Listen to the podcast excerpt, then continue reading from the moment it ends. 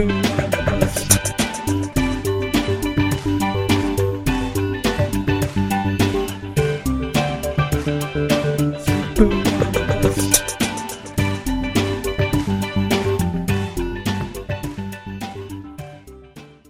everybody, and welcome to episode number 126 of The Sleeper and the Bust. Ordinarily joining me would be Jason Collette, everybody's favorite lackey, but uh, he's not able to make it tonight, so uh, instead we are more than delighted to have special guest Derek Carty. He has worn many hats uh, around the fantasy industry, uh, including um, former head of or former managing manager of fantasy content over at Baseball Prospectus and the Hardball Times. Um, and uh, he's been into a lot of stuff recently, and uh, including uh, daily fantasy sports. And uh, Derek, just give us a, give us an opportunity to find out where we can uh, see your work.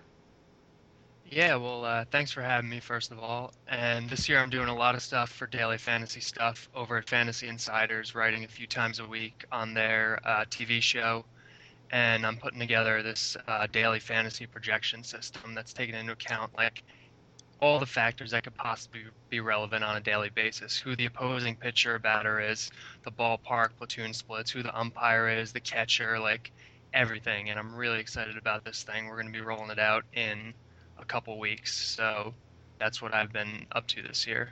Wow that sounds awesome. That's uh, sounds really cool actually. Uh, obviously we have a a growing bevy of readers who are into the daily fantasy stuff as well. So that should be that'd be an exciting thing for them to look out for again, thanks for joining us, and uh, we're going to get right into some topics here. There's been a little bit of uh, a little bit of roster juggling as we uh, kind of used to at this point, uh, and uh, Orioles may, had to make a kind of a quick change in the rotation. They they sent Miguel Gonzalez to the disabled list and had to summon Kevin Gausman up from AAA, and now obviously uh, the past couple of times that they've had to call him up for a last minute start he hasn't performed well, and we know that this is a, this guy's stuff is nasty. He's a top notch prospect, but uh, is really kind of disappointed in his cameos.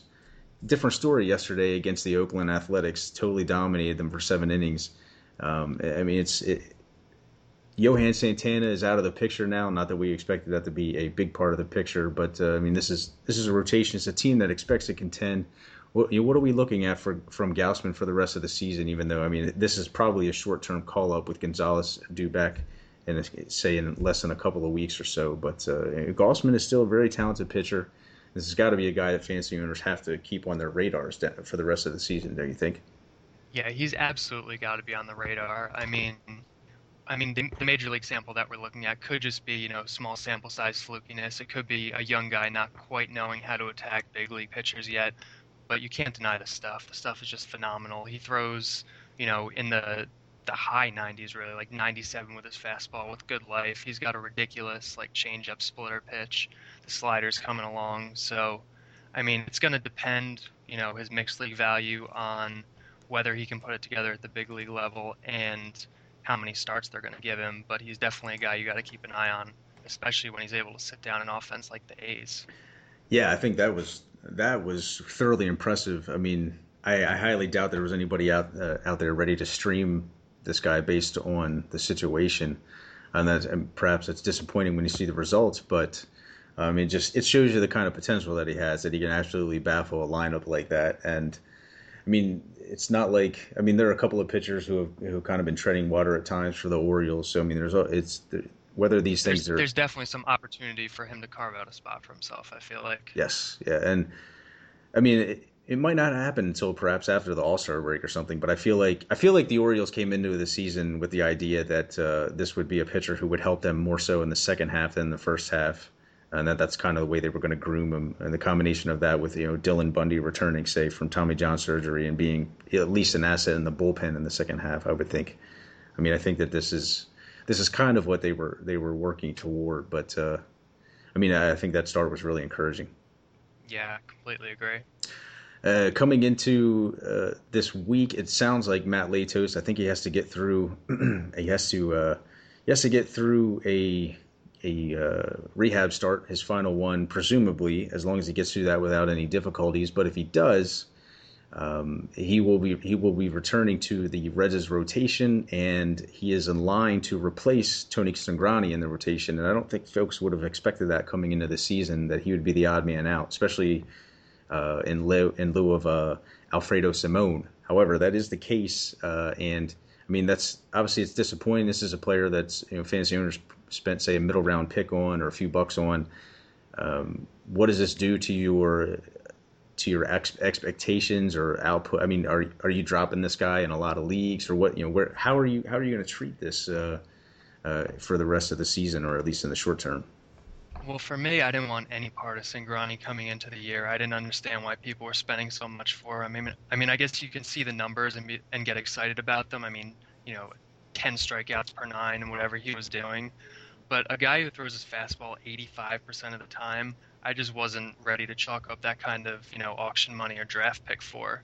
And this year he's kind of tried to make an adjustment because I guess he realized, you know, you can't throw an 80, you know, your fastball 85% of the time consistently and have success at the major league level long term. So he cut it down to like 70% this year, which is fine. But the problem is he can't throw any of his secondary pitches for strikes. I mean, they're and his walk rate is just you know skyrocketed, and he's getting dinged. So I don't I don't really think Cingrani is a guy. If you know, assuming he does get moved to the bullpen, I don't think he's a guy you need to to hang on to in medium depth mixed leagues because I mean I don't think he's you know ready to really succeed as a major league starter right now. Not until he can improve his control, his command. Yeah, I would have to agree with that. I mean, I think it's um, I owned him in a 12 team mixed league, and and uh, I did I did draft him. Was not a guy I was targeting by any means, and I was I kind of felt the same way you did as far as I I wasn't necessarily ready to jump in on him. I think, I mean, there are certainly pitchers who can succeed who throw the fastball so often. We see, I mean, Bartolo Colon is probably, I mean, it, but it's it's it's the outlier types who do it, um, and it's, I mean, Colon has. Colon has precision. He has precision command, and for and most of the time control. He didn't come in the, into the season with that, but I mean, as you said, I mean, the fact that he's had trouble commanding uh, his other pitches and is really to, to make anything else dangerous. I mean, there's nothing else. Uh, he's he doesn't hit his spots. I don't think consistently enough to make his fastball consistently dangerous enough, and that's. It, I mean, I, I, would have to agree with that. I think it's uh, yeah. And when you're missing your spots in Great American Ballpark, I mean, you're giving up some home runs like he has this year, and then you're giving up home runs with runners on base because you're walking guys, and it's just it's just a recipe for disaster. I'm actually a little surprised the ERA isn't higher than it is right now. Yeah, that's an excellent point. Excellent point. I think it's, I think it is safe. I mean, it seems like with the kind of makeup and repertoire that he has, unless he really polishes uh, a couple of those pitches, I, I want to say that he was working extensively on this change, uh, the changeup or and or slider in spring training, and I think that that's that was probably a bad sign that that he had so much work to do on those pitches still, uh, and so it's. I mean, it just long term looks like he could be a reliever unless he changes that around yeah, he's got to make some changes before before I'm ready to trust him again in anything outside of you know deep NL only leagues. Yeah, for sure. Uh, and then uh, some unfortunate news for uh, the Rockies. Jordan Lyles had to head to the disabled list, and, and that's I mean obviously he was having what you would consider a breakthrough season uh, for a lot of reasons, but uh, sidelined here for uh, for up to a couple of months it looks like, and the Rockies right away. They're going to go with a fellow named Christian Bergman uh, to replace him in the rotation. Um, I'm not. Sh- I don't. I had never heard of this fellow to be honest. Quite uh, before, before I saw that he was named to the rotation. He's in mid mid twenties. He's a right hander uh, and doesn't have anything that knocks you out. But I don't really know a whole lot about him besides that. Uh, is this a guy that you're willing to touch um, and say in an NL only league? Honestly, I didn't know very much about him either. I think in an NL only league, you can speculate, especially if it's the kind of league where you can shuffle guys freely between the starting lineup and the uh, your reserve list, like playing him when he's on the road. Um, I mean, it looks like he's got good control, but I don't know a whole lot about him. And in Coors Field, he's not a guy I'm really, you know, excited about.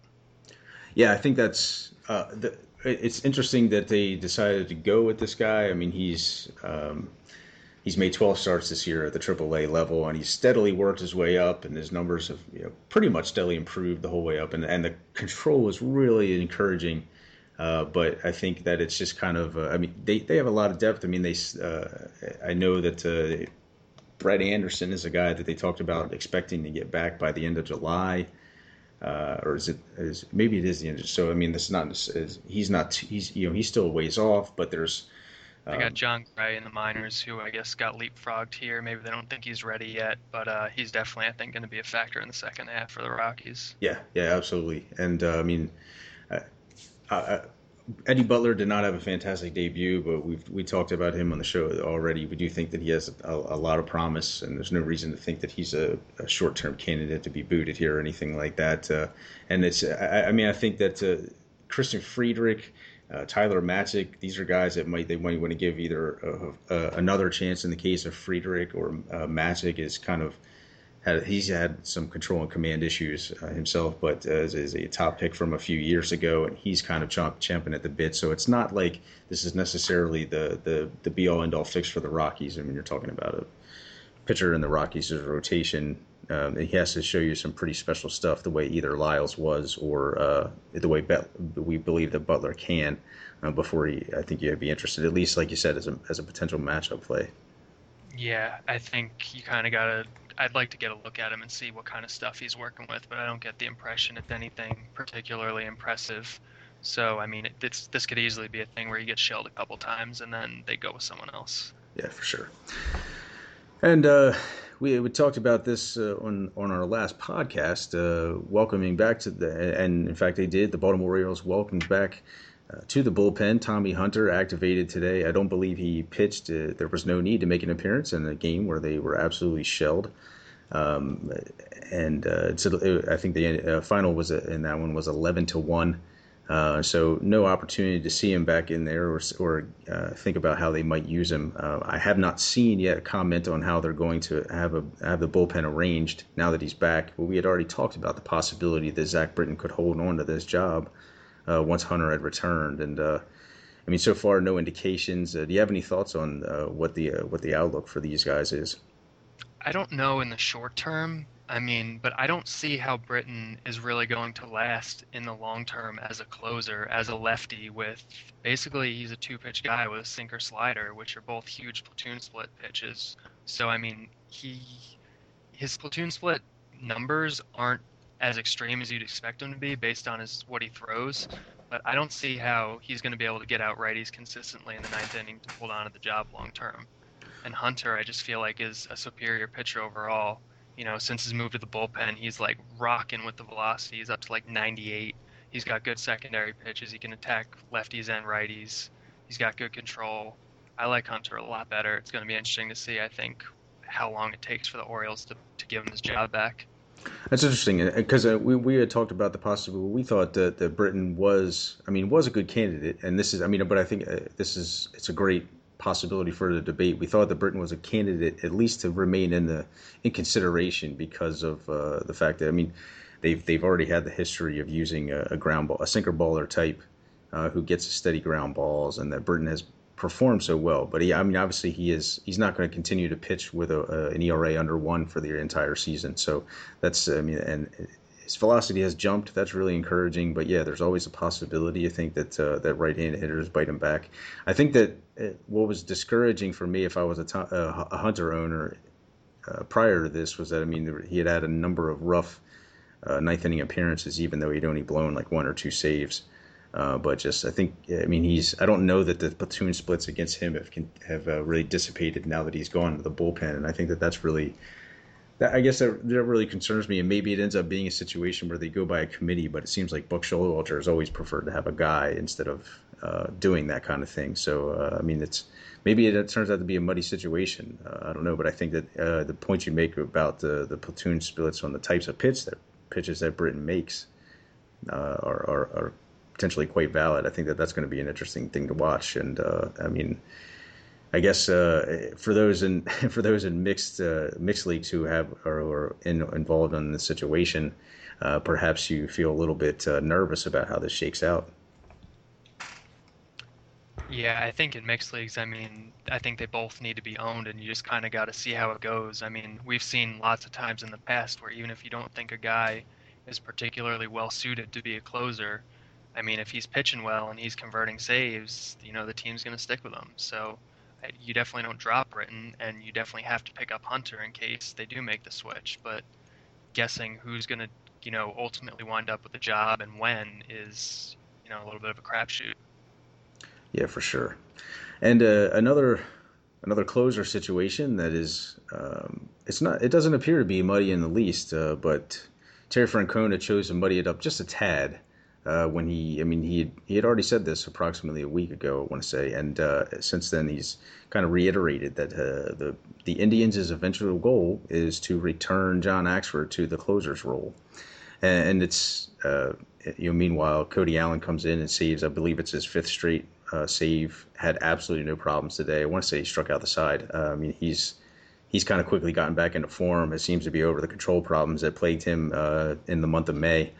Very encouraging um, so I guess the question is is how does this? I mean, I, I to me this looks like a situation where um, I mean it's uh, eventually sure if you're a mixed league owner uh, perhaps and, and and Axford's sitting out there you might want to hang on to this guy if you need saves but um, it, I, I, I find it hard to believe, I guess, that uh, that the Indians are going to find an easy way to give this uh, job back to Axford.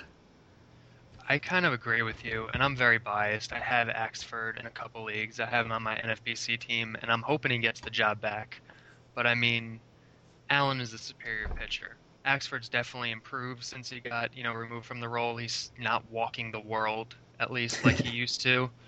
Um, you know, and he's still striking a ton of guys out. So I still think he's a solid pitcher, but it's just it's going to be hard, kind of, you know, for Terry Francona to be like, "Sorry, Cody Allen, you're out."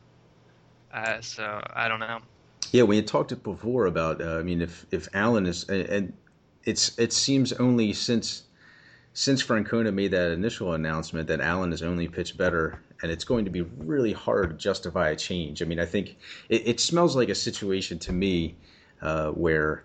Um, as long as Axford continues to pitch okay, and if Allen stumbles maybe once or twice, it might not even take twice, um, but it's they kind of use it as an excuse to get Axford back in the role. But we we've seen. I mean, this is a pitcher who's given uh, back his closer's job on a number of occasions in the past two years. Um, that it just it seems like no matter what, Cody Allen is a pitcher you want to own for the rest of the season. Uh, and that's, I mean, I don't think there was any question about that in in deep leagues, uh, just because of the, the potential. But uh, I mean, now in mixed leagues, there'd be no way I'd. It'd be really hard to, to to loosen my grip uh, of of Allen, even in shallow mixed leagues, because I think this, you know, at this point he's he's proven that he should be the guy there. Yeah, even if Axford does get the job back, I mean, Allen would have to be considered, you know, one of the better setup men, you know, that could potentially pick up some saves down the line. So he'd be hard to drop unless you're in like a really shallow mixed league. Absolutely. And uh, as far as it's it's interesting. Uh, the the Mets always seem to be making news uh, with uh, players losing roles, changing jobs, and things like that. It's a team that's just it really it just seems really uh, like they're having difficulty, I guess, getting to the point at which you could call them on the cusp of contention. Uh, and they uh, this past weekend they optioned Travis d'Arnaud, who is I mean obviously considered one of their top prospects, has been one of the top catching prospects in, in baseball for a, a few years now. They had to option him to AAA Las Vegas. He's been hitting. Uh, uh, hitting very poorly, and this is basically a situation where they didn't want to damage his confidence, but at the same time, it was clearly had not really made any uh, steps toward development, uh, had shown any progress since last season. Uh, with a 180, 271, 273 slash line this season has been really disappointing for fantasy owners. Uh, is there is there any reason that you're, for instance, are you are you discouraged about him long term, uh, or something that maybe that you've seen in him uh, that that uh, really kind of takes you you know takes you off the d'Arnaud bandwagon? Uh, do you think that he could even have value again this season once they? I mean, obviously, eventually he's probably going to get a call up because at Vegas, eventually a guy is going to hit. Yeah, it's it's hard to be down on him long term. I mean, he has really just been awful anytime he's been in the majors. But there's a reason he was a top prospect. I mean, he he's going to go down. He's going to work on some stuff, and he's going to come back up, and he's going to be better than he was. I mean, it's not that uncommon that we see a young guy come up his first couple times in the majors and struggle and have to make adjustments. I mean, some guys are better at making those adjustments than others. Obviously, a lot of them are better at that than d'Arnaud is. Um, but I think he's going to be able to do it eventually in the long term. I mean, I could see him coming up after the All Star break and you know providing some solid value to dip, deep mixed leaguers and NL only players. Yeah, I could certainly see that. I think it's. I think what's interesting is that d'Arnaud has has walked a lot more frequent, well, at least uh, more frequently than he did in the minors. He has walked more frequently in the majors.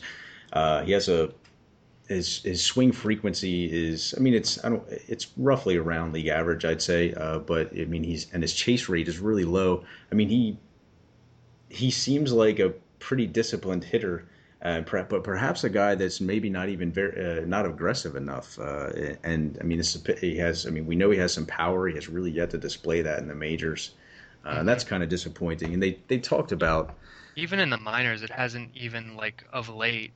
His power really hasn't shown back up since his his surgery. So, but I mean, I don't know. Yeah uh, it's it's there. It's there for him. It's just he's got to find a way to tap into it. I mean, the the underlying skills are there for him, but he's I don't know. It just seems like he's having trouble making good contact with the ball at the major league level, and maybe even a little bit in the minors. Yeah, it almost seems like he's just he's he's overwhelmed, I guess, in a sense. I mean, it's and they they talked about the possibility of that because uh, in one article I read the possibility of that because of uh, how much he's had to learn with handling a, a, staff that's completely new to him and how much turnover there's been in that staff uh, and how much he's focusing focused on uh, defensive preparation and things like that. And, and that's the thing that's going to help him too, is because I do think he is a pretty solid defensive catcher. So even if his bat is lagging behind a little bit, I think that's going to afford him, you know, a little bit of rope from the Mets when he does get called back up. Yeah, for sure. I think that uh, I mean I still think that there's a possibility that he plays in mixed leagues the rest of this year. But uh, I mean, at, at, the same time, for instance, if I was in a 12 team mixed league and someone dumped him and the and the Mets called him back up, unless I unless I had seen something different and he talked about something different, I think I wouldn't be in a rush to pick him back up. Anything, I mean, anything deeper than that, I mean, yeah. is, is a guy who's going to get the majority playing time, and he's he's a guy you have to be interested in. But um, and, and who knows? Maybe uh, Derek will be telling you that he'll be a great pickup uh, in, in your in your daily league that day. Absolutely. Guys like that are the best when they come back up. He's going to be super cheap if he's made some adjustments at AAA and he's in a good matchup. I'll be all over him. Very nice, very nice. And just briefly wanted to touch on this. Uh, that obviously the Tigers have been looking for uh, a solution at shortstop for the better part of three three months or so, and and um, obviously they missed out on the opportunity to sign Stephen Drew, and now the latest is uh, Eugenio Suarez is the as a fellow they just caught up, and uh, I mean he's a if, I'm not mistaken he's a pretty light hitting shortstop, uh, which is kind of par for the course for the op- options that they've had at the position. Is there any reason that uh, anybody should be interested in this guy in AL only leagues? Because I highly doubt it's uh, there's going to be any mixed league interest. I don't think there's mixed league interest. I mean, he hit six home runs in limited at bats at Double A this year, but really, everything I've heard about him is that he is much more of a glove guy than a bat guy. So I don't think he warrants any kind of consideration in mixed leagues. In AL only leagues, I mean, he's going to be worth picking up just because anyone who's getting, you know, semi regular at bats is worth owning in a league that deep. And, you know, maybe he'll, you know, swipe a couple bags, maybe knock a couple over the fence. Um, but he's not someone that that you really should be excited about owning. He's a guy you're going to pick up and plug in where you have you know an empty hole in an AL only league. Yeah, and I, I mean he's he does have he does have a little pop and a little speed. It's like uh, I mean he's and there's I mean there's certainly in that in that very deep league that AL only league there's certainly reason to I mean if this guy's going to get the playing time. He seems to have if I recall from when I was doing projections in the preseason, I mean, this is not a guy I had to spend a lot of time on, um, but uh, he seemed like the guy with the most upside, I guess, at the position. And it's not saying a lot because when you're talking about the options at the time, were say Andrew Romine and um, I can't remember the other fella who was kind of in this in the same class as Suarez, and then uh, they had traded for Alex Gonzalez, and that kind of threw everybody off. And no, but, but I mean, obviously that that turned out to be a disaster, as we all probably expected. Um, so I think I, this this guy looks like he has the most offensive potential of any of the players that they're going to plug in there. Um, it just I would I would agree with that. Although don't take that to mean that this guy is going to be a good hitter. exactly. Exactly. Yes. So there's some you know there's some appeal there for folks who need a warm body in an AL only league. And uh, just kind of that was a good way to segue into some things that have taken place here over the weekend. And number one, the biggest, I mean, this this turned out to be a total shock to me. I, I would not have expected that uh, the Minnesota Twins were even involved in the conversation uh, to get Kendrys, Kendrys Morales, but it turns out that that's who has signed him. Um, and it's uh, they designated Jason Kubel for assignment in order to and have immediately added Morales to the roster. He was available off the bench today. Um, I mean, obviously, this is a guy that folks want to own in fantasy leagues, even in mixed leagues. Pro- I mean, even in 12 team mixed leagues, not necessarily somebody you want to throw in your lineup right away. But uh, it surprising move. Uh, how do you see how do you see Minnesota deploying him yourself? And and, and is this a guy that uh, I mean, what kind of offensive production do you think he can provide for the rest of the season? Uh, uh based, I mean, is, are we looking at something prorated from like what he did last year? Um, is this uh, to me? It's it's it's an interesting situation more so about what it says about the rest of uh, Minnesota's roster. Honestly, I think this is like. I, I mean, I was as surprised as you were that Minnesota picked him up, but I think he's a good addition. I think they have like a really sneaky good offense now. Like Minnesota, they they've had Joe Mauer, who's awesome. They just got Willingham and Arcia back from the DL. Dozier's kind of proven that he's legit. Plouffe is having a bit of a breakout year. Pinto's a solid guy, although they don't play him that much. Um, and you throw Kendrys in there, and this is an offense that I think people are going to under undervalue. I think Kendrys himself, I mean, he's a good player. He can hit for a solid batting average. He's got good power. Target field isn't the best for it, but it's not like he's ever really played in a good hitter's park. He's played in Safeco and in Anaheim, so I think Morales is a great pickup in, in you know, even 12 team mixed leagues. I think he's going to be fine maybe out of the gate you want to be a little cautious because he's not, you know, going to get some minor league at bats and he's going to jump right with the team. But I think he's a really good player and he's a guy that you need to, you know, consider putting a pretty big bet on. Yeah, it's an excellent point. I think uh, what I'm most concerned about, I mean, is how the Twins before they were willing to play Josmil Pinto at DH some, uh, and Kurt Suzuki has hit well enough that they don't have to consider phasing in Pinto right uh, anytime soon, I guess. And I, I mean, I don't think anybody has necessarily expected that to continue, but I've, I mean, I've certainly I've received some comments on my occasional pans of Suzuki and blogs and things like that. I mean, I think it's it's not unheard of if Suzuki ends up hitting 275. Uh, I mean, that's sure that's a possibility, but um, given the kind of hitter he had developed into in the past few seasons, I don't think the expectation is. Um, is really there uh, or justifiable. Uh, I think it's uh, even though he's I mean he's made some changes, he continues to be even more patient and make a lot more contact. But uh, does is this? Uh, I think it's a possibility that they send Pinto down. Uh, this is kind of his yeah his his final minor league. tune-up, I guess. You know, they probably send him down for a couple of months and call him up sometime. You know, say in August, and let him ride out the rest of the season and I think that that, that might hurt a little bit. Uh, and I know there's some mixed league owners who've been who've uh, benefited greatly from uh, the fact that uh, it, there was some real doubt about where he was going to start on the uh, uh, Uh, start you know which team he was going to start with entering the season. So, uh, but uh, I mean, where where does this do you, do you see this leaving Pinto owners in kind of a bind? I I really think it does. I mean, they've kind of been playing him, you know, less and less lately. He's getting fewer at bats at the DH spot now that Willingham and Arcia are back, and they're really sticking with Suzuki behind the plate. I think in part because he's, you know, hitting better than he has in a long time. And I'm buying it to some extent. I don't think he's this 230 hitter that he was the past couple years anymore, but I don't think he's a 300 hitter either. He's probably like 250, 260. And Pinto definitely has the higher upside. He's got a lot more power. Um, but I do think he's going to be sent down for a little while. And there just seems to be this impression of Kurt Suzuki that he's like this great like defensive catcher, like veteran presence kind of guy. So when you combine that with like this unexpected offensive production, I have a hard time seeing Minnesota stray away from him, at least for right now, at least until you know his bat regresses a little bit. Yeah, that's true. I mean, as far as his reputation almost seems to exceed his ability behind the plate, I think at this point. Not that he's, Absolutely. I mean, he's not bad. He's not bad. He's certainly not. He's not bad, but I don't think he's not good either defensively. I think it's what you said. His reputation exceeds what he's actually capable of doing. Right, and and Ron Gardenhire seems to have he's always seemed to kind of had some deference to guys like that. Um, uh-huh. as long as long as they can, as long as they can kind of what he do, what he perceives as pull their weight uh, in that res- regard, then he, you know, these guys are great to him. And uh, I mean, it's a guy who can hit, he can hit 275 with a 25 ISO, and that's that's great to Ron Gardenhire. I mean, eh, I mean, I can understand. I mean, I don't. Suzuki over Pinto is a very Ron Gardenhire move. I yes. mean, it's just like yeah, that's what it is. But it's, I mean, I think at this point, if if Minnesota is also saying that they are not confident in in Pinto's ability to adapt, I mean, we've seen not that uh, totally different situation in the sense of how they uh, these two players are brought along. Maybe that says something, but. Uh, uh,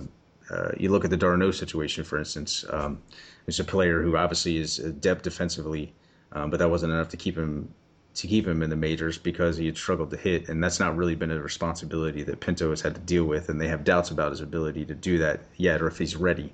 And so maybe this gives him another opportunity to kind of add to that. They they've been I knew he had improved his defense last year, and as long as he can you know play defense that's acceptable uh, relative to Suzuki, I mean he's going to get that opportunity. But uh, you know maybe that says um, that uh, the way that they brought these two guys along. Uh, I mean, I'm not gonna I'm not gonna say one way or the other. I'm not gonna condemn the Mets for the way they brought up d'Arnaud by any means because I I totally understand. I mean he's he was on a steady development path and there was hardly any reason to second guess that as far as I know. But uh, Pinto has not had the defensive responsibilities really, so that that could certainly factor into it.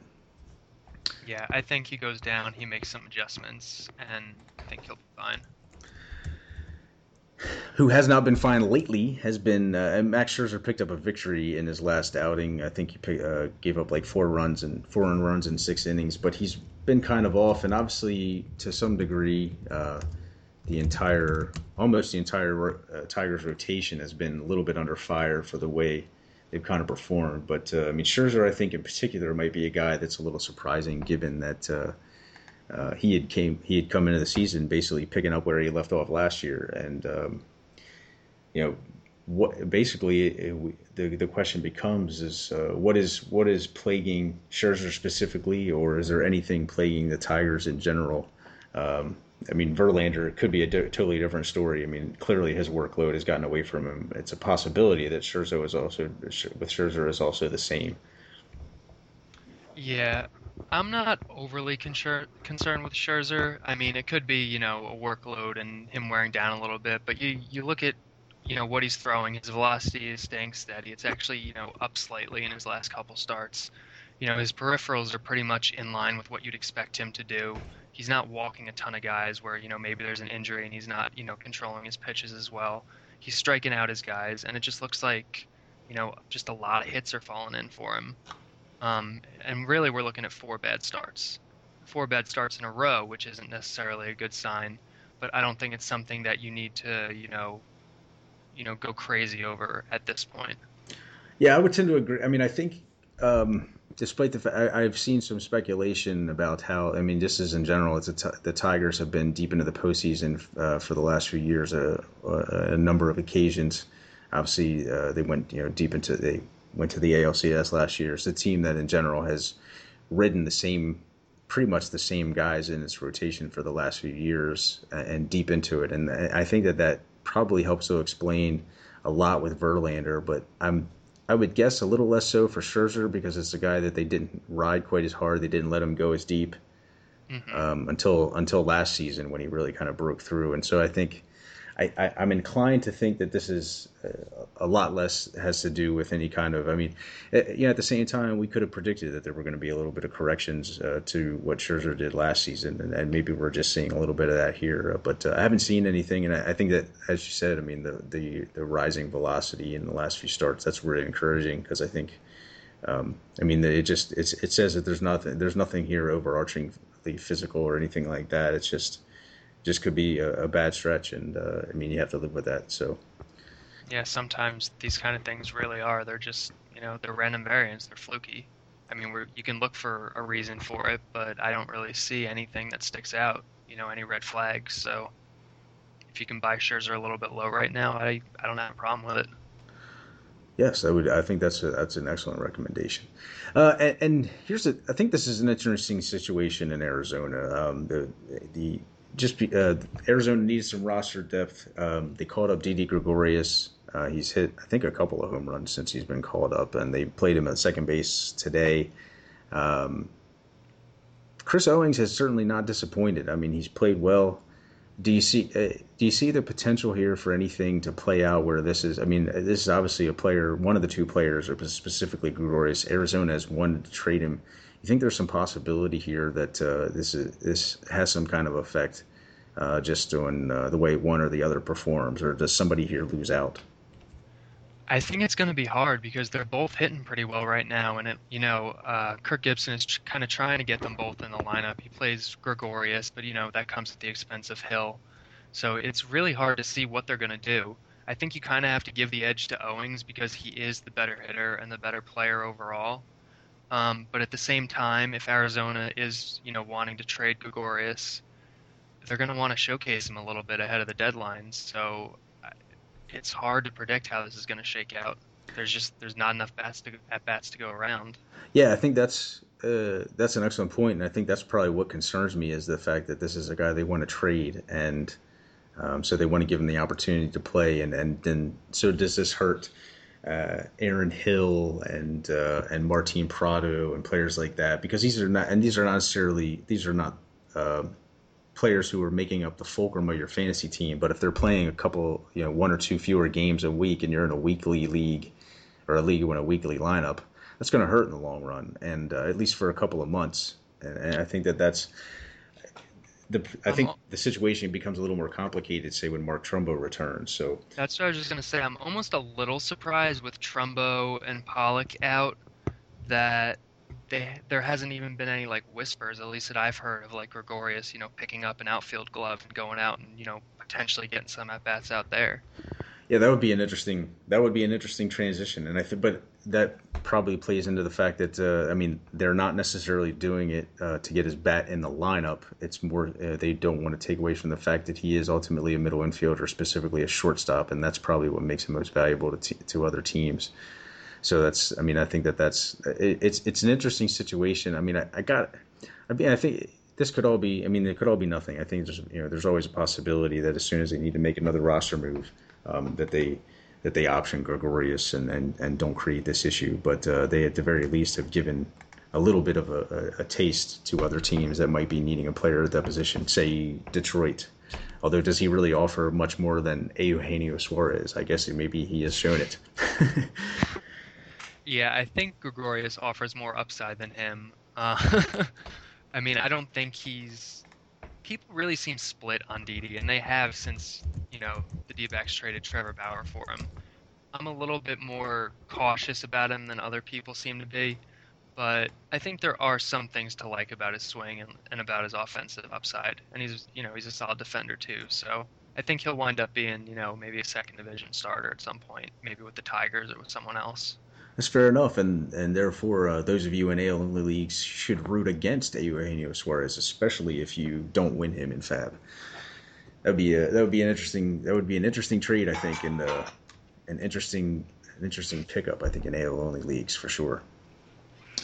Uh, some players we have hitting the disabled list uh, include Gerrit Cole. This is yeah, I saw this run across the bottom line yesterday, and I immediately thought, oh no, like this is this just figures. I hope this is. I mean, I'm not a Gerrit Cole owner this year. I thought he was a little overvalued coming in this season, uh, but and he's start, you know he's had some rough starts here and there, kind of alternated them, um, but we we still seen the potential. I mean, the, the strikeout rate is fantastic.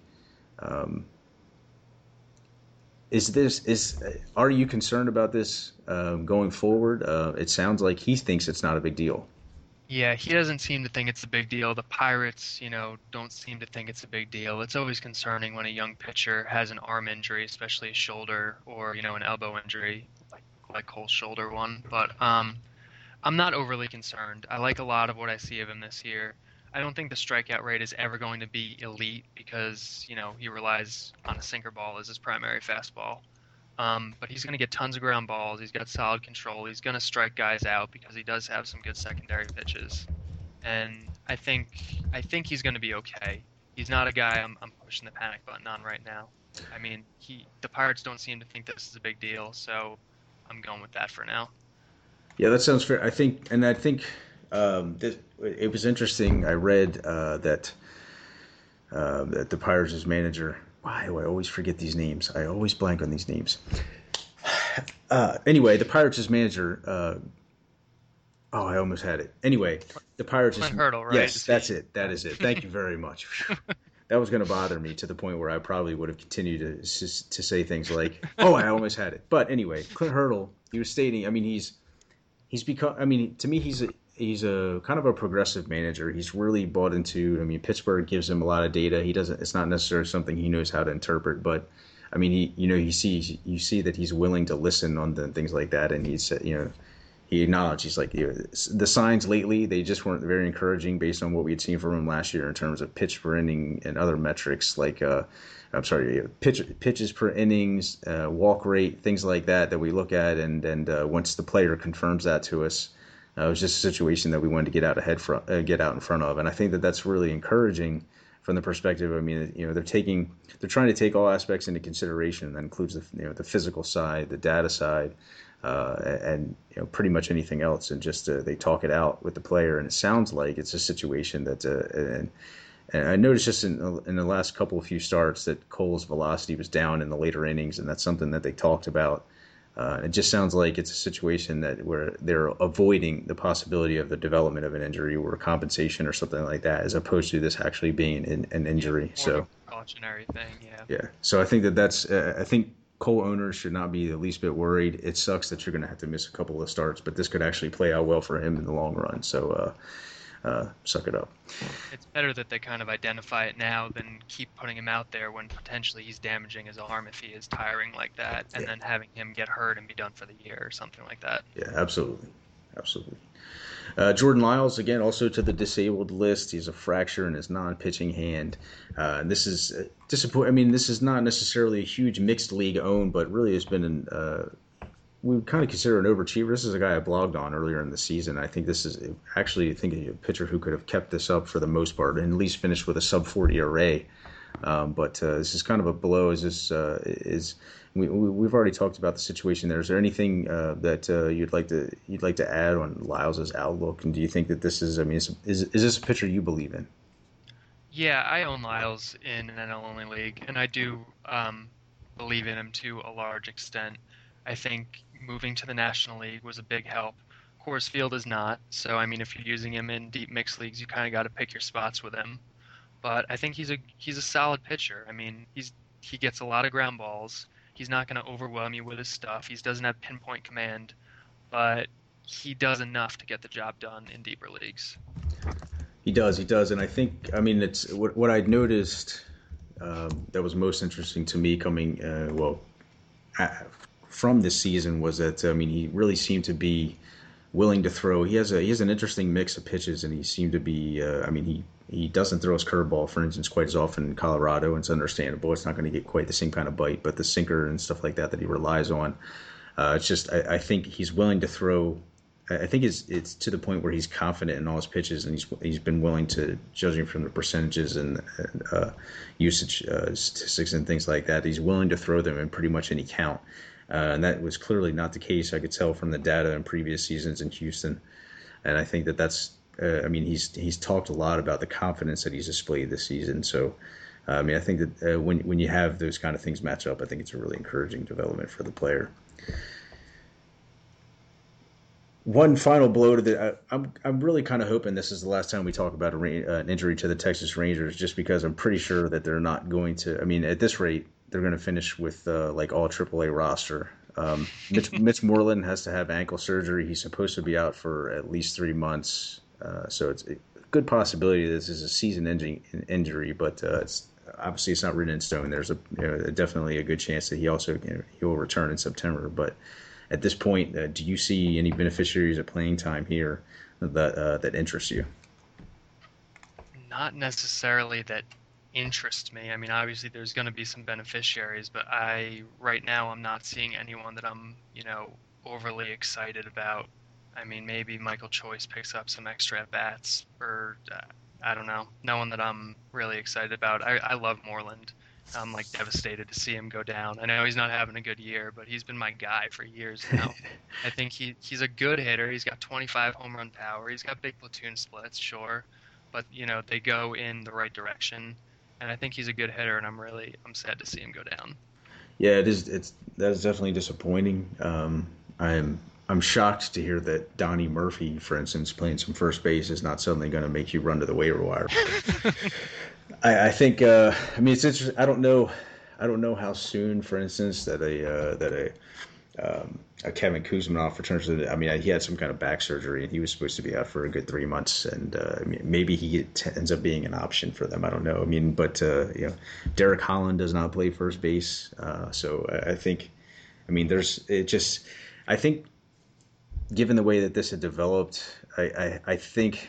Um, it makes me wonder uh, the fact that they. I don't know if it was just that they didn't reach out or did not pursue him enough, or in the end just had uh, just uh, you know just their offer didn't quite match up to Minnesota's. But it, it just uh, with with this development, if I think if Texas had really considered themselves a contender uh, with a chance to get a playoff spot, I, I, would think that they would have gone hard after Kendrys Morales, and that didn't happen.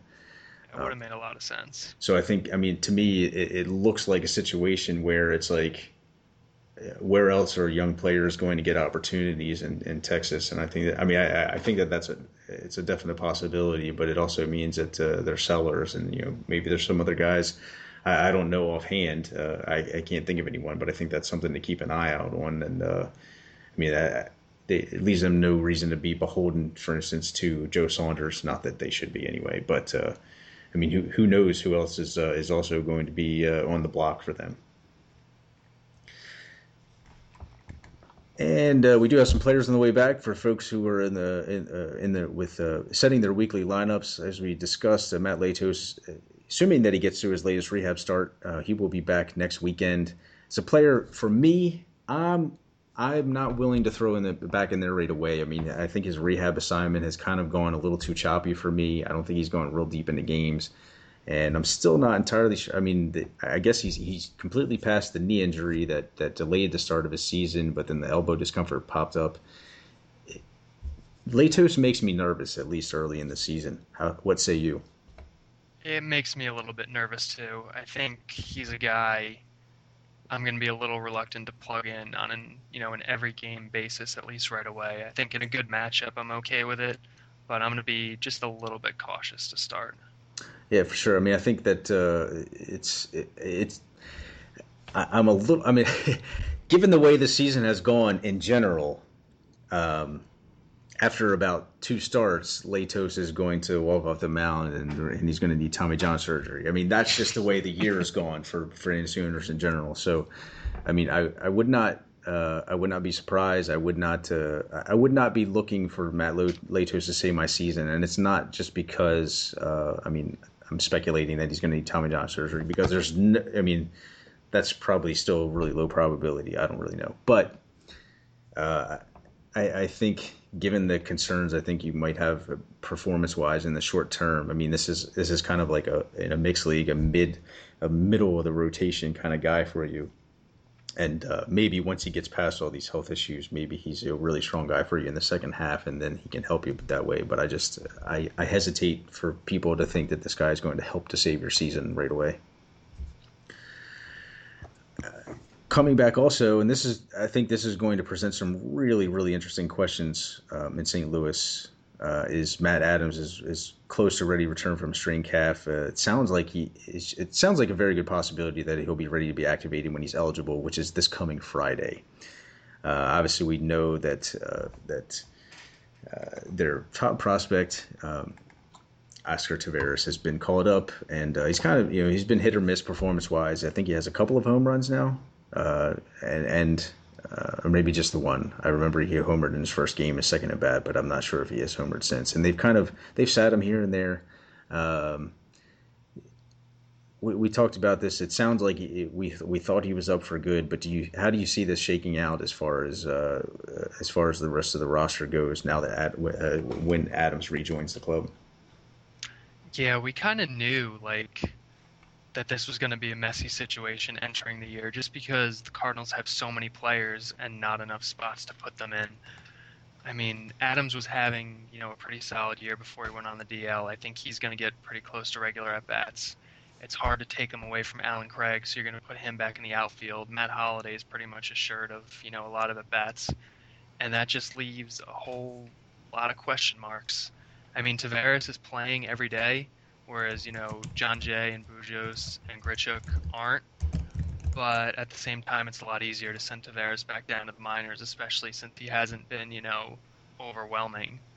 So, I mean, I think I think I think the probability play is that we're going to see Taveras sent back down at least for a little while. Um, but it's it's a little bit of a toss up. Yeah, and I think uh, that's. I mean, this is kind of what I, I tried to caution folks, and I mean, I and I was totally on board with. I mean, no surprise if if this call up is for good.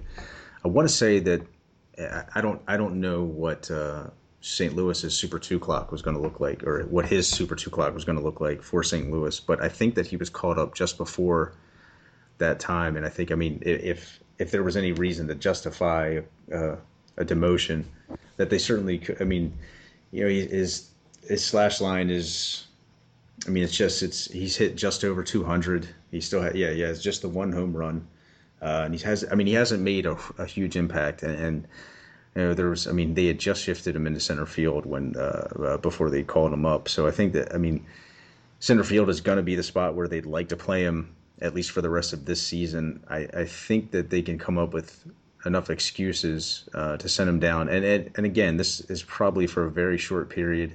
In the end, this is probably the guy that helps them the most, uh, give them an opportunity to, to secure a playoff spot. And there's always going to be a, a possibility of a health issue uh, again that pops up. But it just, uh, I mean, unless he goes absolutely bonkers uh, in the first half of this week, um, I, I, think that to me it seems like they're eventually going to demote him um, which is again this is this is just a, a, a, very small bump in the road for Oscar Taveras. Uh, the final player that uh, is of note, I mean, uh, the good news I think is that there have now been a ton uh, a ton of injuries here recently. Uh, just uh, the magnitude of a couple of them is really kind of concerning. But Nick Swisher is due back from the disabled list. he's supposed to return as early as this Thursday. This is another player who's kind of disappointed for most of the season. I think he had a hyperextended knee. What kind of, I mean, Swisher, is last season, do you think, is that kind of the sign that this is just a player who's in decline, uh, kind of in the early portion of the latter part of his career? Or uh, is it just, I mean, is this health related? Is this, uh, I think, to me, it seems more and more like health issues have, have hampered his performance in the last couple of seasons. Uh, but I haven't seen anything in his numbers that necessarily uh, don't alarm me either. Yeah, I think it's you know a little bit of health, little bit of age, and more than a little bit of just bad luck. I think Swisher's still a pretty solid player, um, and I, I think he's a lot better than the player that he's been at this point in the season. So I, I think he's going to come back, and assuming that he's healthy and that his knee feels okay and everything, I think he's going to be you know a pretty pretty decent player the rest of the way. Yeah, I could certainly see that. Where this is, I mean, this is. Uh, I think that that was a case, uh, perhaps like, although it hasn't hasn't turned out quite like I would have hoped. For instance, in Towers, uh, but uh, I was kind of encouraged actually when the Padres had to put uh, Chase Headley on the DL for the second time because I was like, all right, well, he's been bothered by all these nagging injuries. This is a chance to just kind of get him right all the way through and that mm-hmm. kind of turned out to be the case. He said he felt great coming back, uh, but it then kind of disappeared. It hasn't shown up in the performance since. Uh, but I mean, I think that there's a legit possibility that that is the case for Swisher. Um, he's not a player I'm certainly giving up on. I, I know the Indians. I want to say that they have they've slowly kind of developed some real roster flexibility, and the only concern I would have is if um, Swisher's a big part of the clubhouse. I know that. So I mean, there's uh, that's that factors into things for Terry Francona. Um, but uh, I mean, if performance-wise, he continues to hurt himself. You know, they've. Yeah. I, I think the way that Lonnie Chisenhall has performed, for instance, it gives them an opportunity to maybe sit Swisher against certain uh, certain pitchers uh, or, or, other reasons and create uh, with the with the arrangements that they can make in the outfield to really kind of limit his playing time. Do you think that that's a possibility? I think it's a possibility, but it's not one I'm overly concerned about. I mean, Chisenhall is playing first now, but I don't know. I mean, you look at who's playing DH, and you know Carlos Santana's back now, so this is a little off. But I mean, they're giving a lot of the bats to Mike Aviles. They're giving a lot of the bats to Jason Giambi. So there's going to be some times where they're going to sit Swisher down, especially because as far as um, switch hitters go, he does have a relatively extreme platoon split. Um, and the Indians are, you know, into a lot of that sort of stuff. But I do think he's going to see plenty of at bats. I think the DH spot right now is kind of wide open. They're going to be able to play him at first, um, you know, and shift Chisenhall over to third. You know, Santana behind the plate, that sort of thing. I think there, there's there's ways that they're going to keep his bat in the lineup, although it's not going to be an every everyday kind of thing. Yeah, that's true. I think, uh, I mean, it, it's it's definitely too soon to give up on Swisher. I do think that there's uh, it's still so potential. I think even the, to to you know to approach the 20 home runs that we've seen him put up in the past couple of years. Um, and uh, I mean, fingers crossed except for the folks in my league who have Swisher. I kind of hope he sucks just for them. All right, uh, we're kind of closing in on the end here. We're going to get into just uh, before we go. We always love to on the Sunday night podcast. Um, uh, for Derek, who may not be familiar, we always like to get into uh, just picking out a couple of uh, spot start or I'm sorry, two start pitchers who really uh, pique our interests either for the week or pitchers we might think uh, we want to stay away from for the two star week or that concern us. Uh, so uh, I think you've had an opportunity to survey them, uh, but if you're not ready, I would t- totally understand. But I'd like you to give a cr- give a crack at it here and tell me which which of these pitchers. Uh, first of all, uh, is there any of these pitchers with with the two turns that kind of concerns you entering the week? Um, in terms of like elite guys, like I don't think um, Justin Verlander is necessarily in a great spot this week. He's going into U.S. Cellular, and he's getting a Twins offense that we talked about is you know surprisingly pretty good. Um, but, a, but a guy I like in the American League, I think, is David Price. He's got two great matchups against Seattle and against Houston. Um, I think he matches up really well against them. And I think in the National League, there's a ton of um, you know really good-looking two-start guys.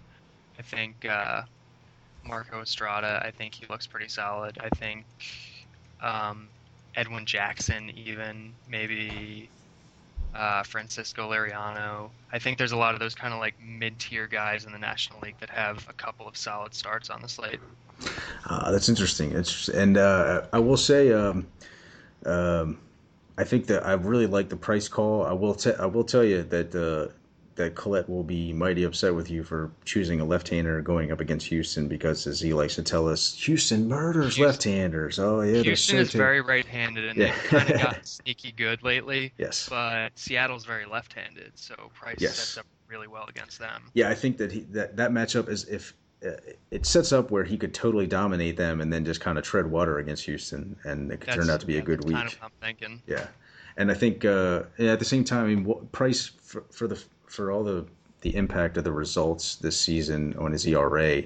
I mean, I want to say I'm gonna have to look this up. His isn't his walk rate like walks per nine is like under one. Like under one. Yeah. yeah, and that's like I mean, Houston has made some strides as far as its ability to draw some base on balls, especially now that they called up George Springer. So, I mean, it's I think it yeah, I think it's considering sooner or later here, I think I feel like Price is going to go on a stretch where he's just going to dominate for like two months in a row, and maybe I mean, maybe this is the start of it, but I think it's sooner or later it's coming, and and this could be a situation just where I mean, uh, all the, you know, some of the, the, trade speculation. I mean, I'm sure that that's that has to start to, uh, has to be starting to build, and maybe that's something that kind of is getting in his head, uh, but. I mean, this is a pitcher with the elite skills that we've seen at this point. I think. I mean, he's he should have a fantastic finish to the season pitcher who does. It's interesting. To, I, I did want to say. Uh, uh, it's interesting you point out the Liriano. I'm a little concerned about this, the the two start week for Liriano simply because, and I don't know how Miami performs against left-handers, but they've been phenomenal at home, and uh, the Cubs just seem to have kind of had the. the I want to say that they've had uh, the Pirates' number this year, and uh, they've they've actually hit left-handed pitchers quite well this season and that makes me a little nervous about Liriano because I thought he was starting to kind of turn things around. So this could be an interesting week. I think if I think if if Liriano does have a really good week, I think his owner should be really encouraged because uh, yeah, I'm a Liriano fan, and I am Chicago as well. Miami can get very right-handed, um, which can hurt him because he does have a pretty extreme platoon split. But I mean, I think overall they're both below average offenses, and if you're not going to start Francisco Liriano um, when he has a two-start week against these two offenses, like what are you waiting for? Like why do you have him on your team? So yeah, absolutely. I think uh, by any means, unless you're playing in an eight-team mixed league, uh, I guess uh, uh, there's really no reason to sit Liriano in this week, uh, unless or maybe you have uh, all these other guys like Doug Fister, Madison Bumgarner, Stephen Strasburg, et cetera, et cetera, and you're just loaded with pitching because you had the most awesome keeper roster ever. In which case, we bow down to you, and you don't even have to listen to us. So, I think it's I think it's an excellent point. I am a Liriano fan also, and I am I am hoping for better things. I think a big I think what's most encouraging so far is that he's not injured because it's like he's due for one, isn't he? So. bite your tongue. yes, yes, and uh, I'm totally rooting for the guy. I think he's I think he's done a phenomenal job to turn everything around. I think a big thing with Pittsburgh getting him to throw from a higher arm slot, a little bit uh, uh, to have a bit of a higher release point. I think has helped him health wise as well, uh, or at least to delay injury by another year. So. Uh, we thank want to thank Derek Hardy very much, special guest for joining us this week. And uh, why don't you tell everyone once again where they can find uh, all your awesome work? Um, yeah, follow me on Twitter at Derek Hardy. Uh, feel free to ask me any questions, especially daily related. Um, and then follow my daily stuff over at Fantasy Insiders. Yes, uh, and he is a former LABR champ. Didn't you win LABR in your first season in LABR? Yes, I did. And, and then I haven't been able to get back. I finished third the past couple years, and now I'm trying to trying to get another title under my belt. Details, details, my friend. You have one. the flag flies forever, as they say, and that's. I mean, oh, yes. it was phenomenal performance, a, a, way to step in and to immediately, and it was the NL NL LABR, correct? Yeah. Yes, and didn't you have a championship ring made for after that moment? I did. Rick Wolf and Glenn Colton, my first year, had these championship rings, these big, ridiculous, ostentatious rings that they, you know, bought themselves for when they won their their first LABR championship. And I was like, that's the coolest thing ever. Obviously, I mean, it's a total chick magnet. I mean, you go out to a bar wearing this thing, and they're just all over you.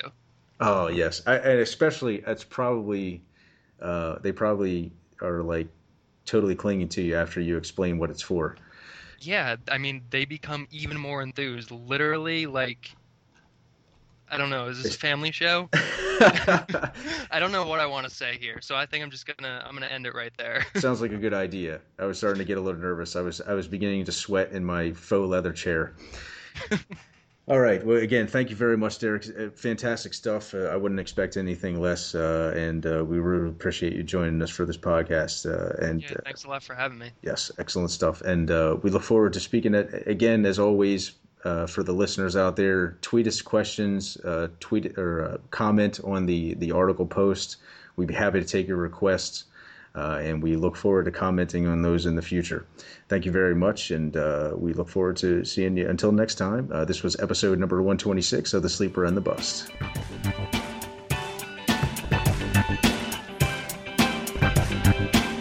Boom.